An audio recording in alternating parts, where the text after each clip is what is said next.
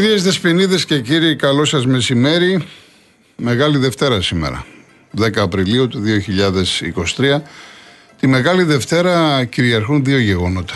Είναι η ζωή του Ιωσήφ, ήταν ο ενδέκατος γιος του Πατριάρχη Ιακώβ, του ονομαζόμενου Παγκάλου, δηλαδή του ωραίου στο σώμα και την ψυχή. Και ο Ιωσήφ ουσιαστικά με την περιπέτεια της ζωής του, είχε πολιθεί σκλάβος στην Αίγυπτο, προεικονίζει τον ίδιο τον Χριστό και το πάθος του. Και το δεύτερο γεγονός είναι το περιστατικό της άκαρπης οικιάς που ξέραν ο Χριστός και συμβολίζει τη συναγωγή των, Εφρέ, των Εβραίων, με συγχωρείτε, και γενικά τη ζωή του Ισραήλ, του Ισραήλ που ήταν άκαρπη από καλά λόγια.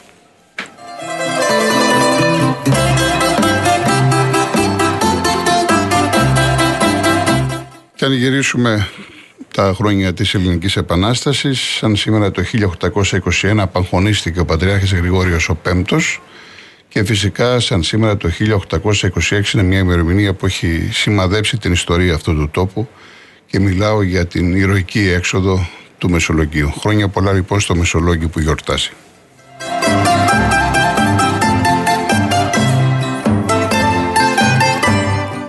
Είμαι ο Γιώργος Κολογοτρώνης, θα είμαστε μαζί μέχρι τις 5. Μπορείτε να καλείτε στο 211-200-8200. Συνήθως κάθε Δευτέρα έχουμε μόνο ποδοσφαιρικά τηλέφωνα. Επειδή όμως είναι μεγάλη εβδομάδα, επειδή θα είμαστε μαζί μέχρι και τη Μεγάλη Πέμπτη, όποιος θέλει να πει οτιδήποτε άλλο, ακόμα και να ευχηθεί, ε, καλοδεχόμενο το τηλέφωνό του. Η κυρία Ειρήνη Κούρτη περιμένει στο τηλεφωνικό κέντρο. Ο κύριος Γιώργο Νταβαρίνος είναι στη ρύθμιση του ήχου. Όσοι θέλετε να στείλετε κάποιο email studio papakirialfm.gr και τα SMS real και ενώ το μήνυμά σας στο 19600.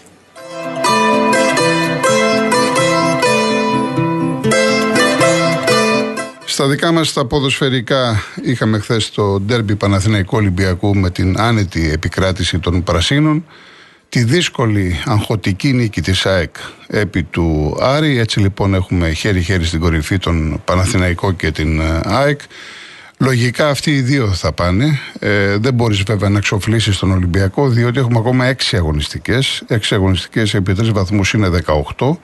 Αλλά σε κάθε περίπτωση η ΑΕΚ και ο Παναθηναϊκός, ο Παναθηναϊκός και η ΑΕΚ έχουν πολύ ε, περισσότερες ελπίδες. Ο Πάουκ ε, επέστρεψε στις νίκες, έπαιξε καλή μπάλα, κέρδισε τον Βόλο και είναι στους τρεις βαθμούς διαφορά από τον Ολυμπιακό. Θυμίζω ότι είναι πολύ σημαντική ακόμα και η τρίτη θέση στο βαθμολογικό πίνακα.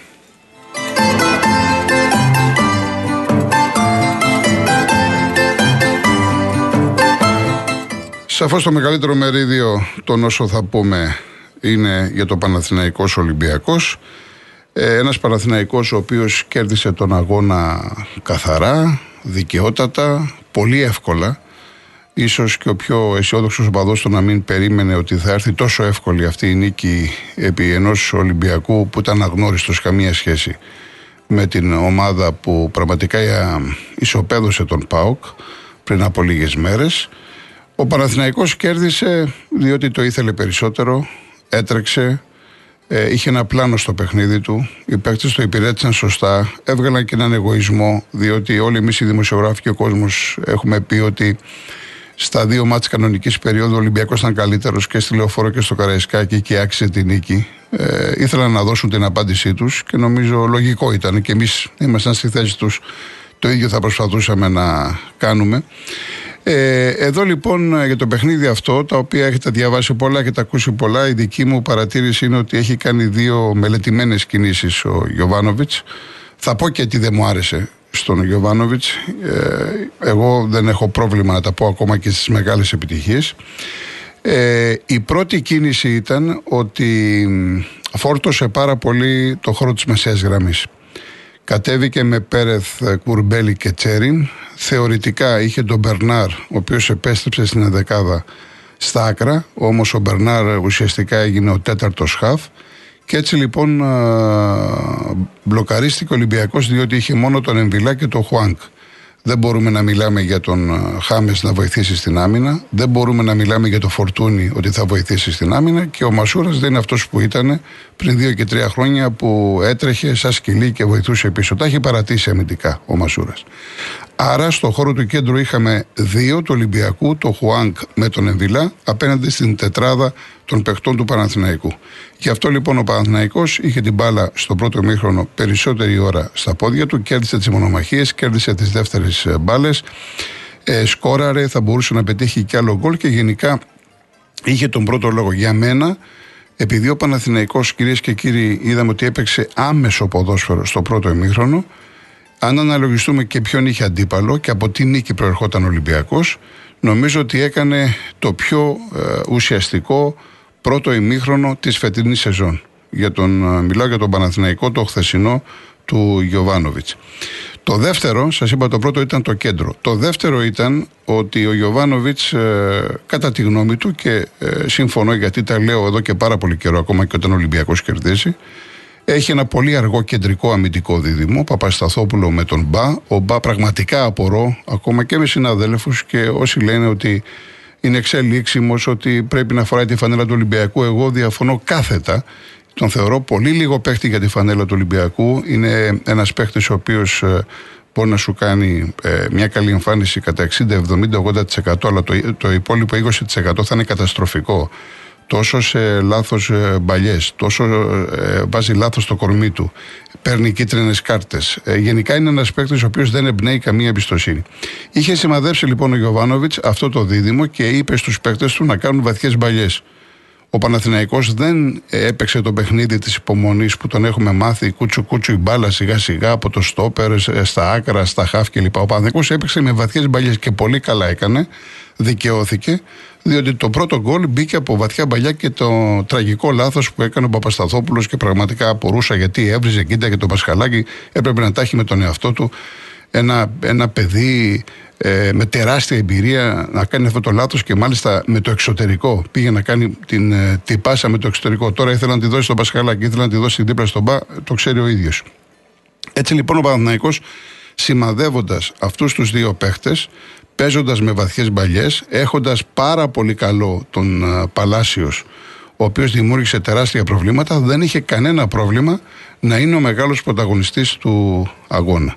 Ε, στο πρώτο μήχρονο. Αυτό που δεν μου άρεσε στο Γιωβάνοβιτς είναι ότι κάποια στιγμή φάνηκαν και οι κινήσεις του, το είπε και ο ρεπόρτερ αγωνιστικού χώρου από το κανάλι που μετέδε τον αγώνα.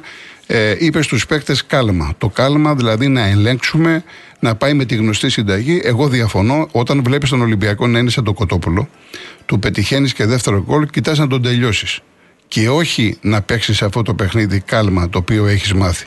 Και ενδεχομένως να μπορούσε να το πληρώσει αυτό ο Παναθηναϊκός, διότι ο Ολυμπιακός έκανε μια μεγάλη ευκαιρία όταν ο Φορτούνης μπήκε από αριστερά και κάνει την κεφαλιά ο Λαραμπή.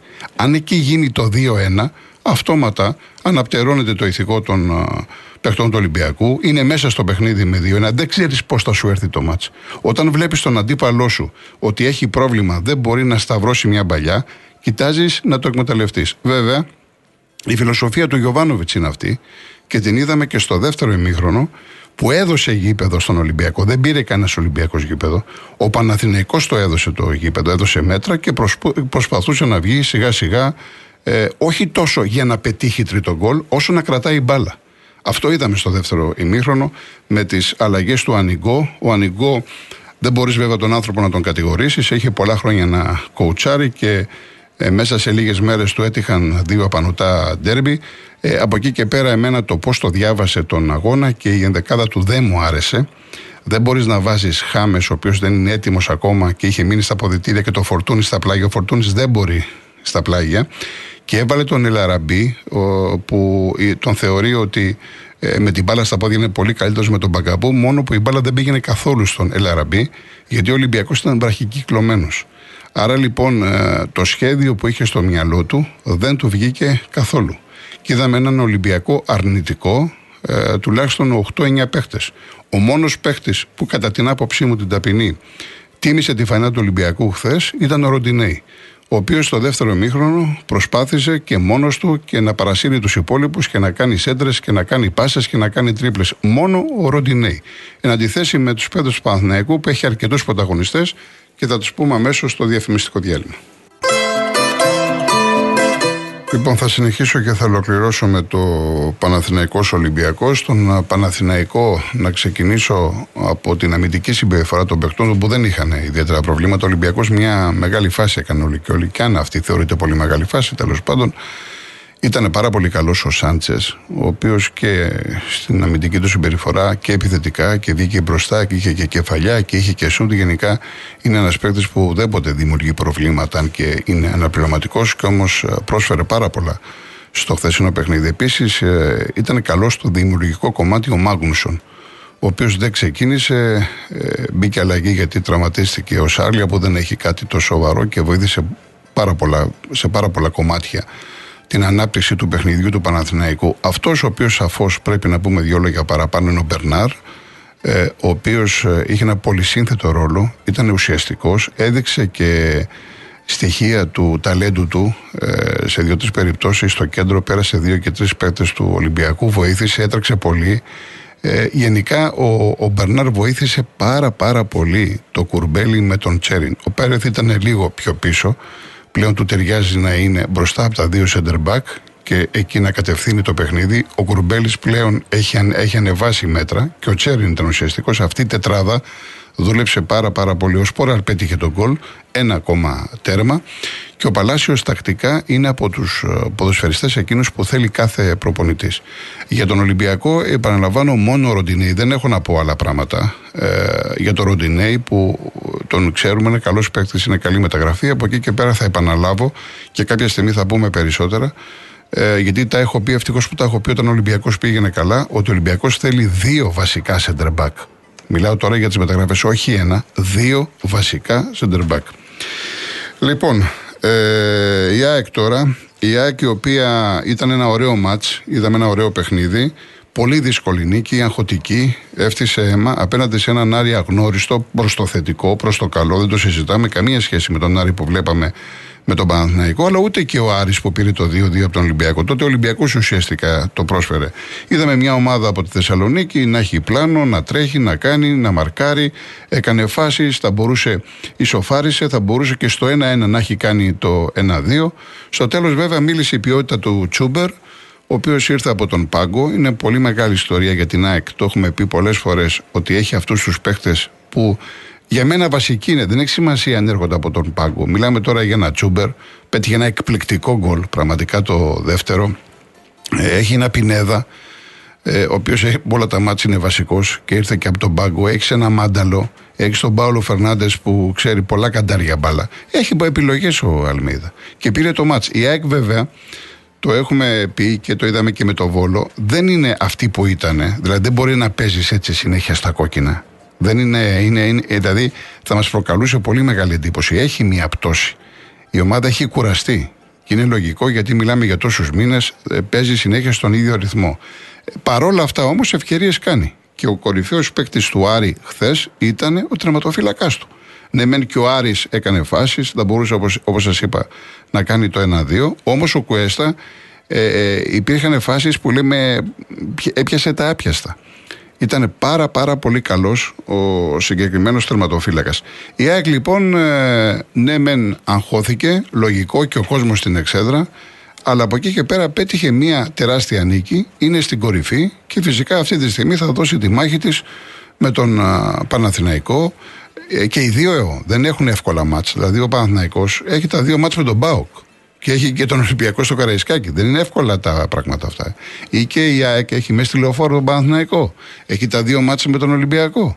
Έχει τον Πάουκ στην ε, Φιλαδέλφια που δεν μπορείς να πεις ότι ο Πάουκ ξεκινάει το μάτσο και είναι άσος και ενδεχομένως να βρεθούν και στον τελικό. Βέβαια θα περιμένουμε τον αγώνα της Μεγάλης Τετάρτης. Έχει τώρα τον Ολυμπιακό. Ναι, μεν είναι με το 3-0 του πρώτου αγώνα, σαφώς έχει τον πρώτο λόγο. Αλλά επειδή θα παίξουν αρκετοί σε εισαγωγικά αναπληρωματικοί, δεν ξέρουμε τι μπορεί να γίνει τη Μεγάλη Τετάρτη. Θα είμαστε εδώ, θα τα πούμε και αύριο και την Τετάρτη. Αυτό λοιπόν που έχει σημασία για τον Αλμέιδα είναι το τρίποντο. Είναι ότι ήρθαν παίκτες από αλλαγή από τον Πάγκο και έδωσαν τη λύση. Ο Τσούπερ έχει, κυρίες και κύριοι, έχει δώσει στην ΑΕΚ 9 βαθμούς. Πέτυχε δύο γκολ και είναι πάρα πολύ καλός. Ε, από εκεί και πέρα βλέπουμε παίκτες που είναι ντεφορμέ. Δηλαδή, ο, ο Λιβάη μετά τον τραυματισμό του δεν έχει συνέρθει ακόμα. Είδατε χθες ότι πάλι έβαλε δύο αμυντικά χαφ, αλλά όμως η Άκη είχε τα προβλήματά της, είχε τα κενά, γιατί δεν ήταν πολύ κοντά οι γραμμές. Παίζει ρόλο, όχι αν θα βάλεις δύο ή τρία χαφ, παίζει ρόλο το πώς θα στήσεις την ομάδα. Ο Άρης ήταν πάρα πολύ καλός στον χώρο του κέντρου, άλλαζε την μπάλα. Και δεν, είχαν και, ε, δεν ήταν πιεσμένοι οι Αριανοί. Τους είδες ότι παίζανε με έναν αέρα. Το πίστευαν αυτό.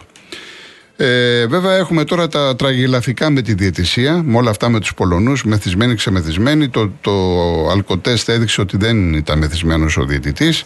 Εγώ έχω να πω, γιατί αυτά είναι πραγματικά ντροπή που συμβαίνουν, ε, φαίνονται οι άνθρωποι και ο αρχιδιαιτητής ότι ε, ο άνθρωπος πρέπει να φύγει, δεν το συζητάμε. Έχουμε ξεφτυλιστεί, έχει έρθει το ποδόσφαιρό μας πάρα πολλά χρόνια πίσω, αλλά δεν γίνεται ε, να διαβάζει κάποια ιστοσελίδα, κάποια εφημερίδα, να ακούει κάτι στο ραδιόφωνο και να αλλάζει το διαιτητή έτσι. Θα έπρεπε να κάνει έρευνα εάν όντως ήταν μεθυσμένος ο άνθρωπος, εάν έγινε καυγά στο αεροπλάνο κλπ. Τι πιο φυσιολογικό να απευθυνθεί στην εταιρεία και να πει στην εταιρεία το προσωπικό σου αεροσυνοδεί τι έγινε μέσα στο αεροπλάνο. Όχι να πηγαίνει στο ξενοδοχείο και να, λέει, να του λέει: Ξέρεις κάτι, έγιναν πολλά, ε, υπήρχαν δημοσιεύματα, δεν θα σφύριξεις.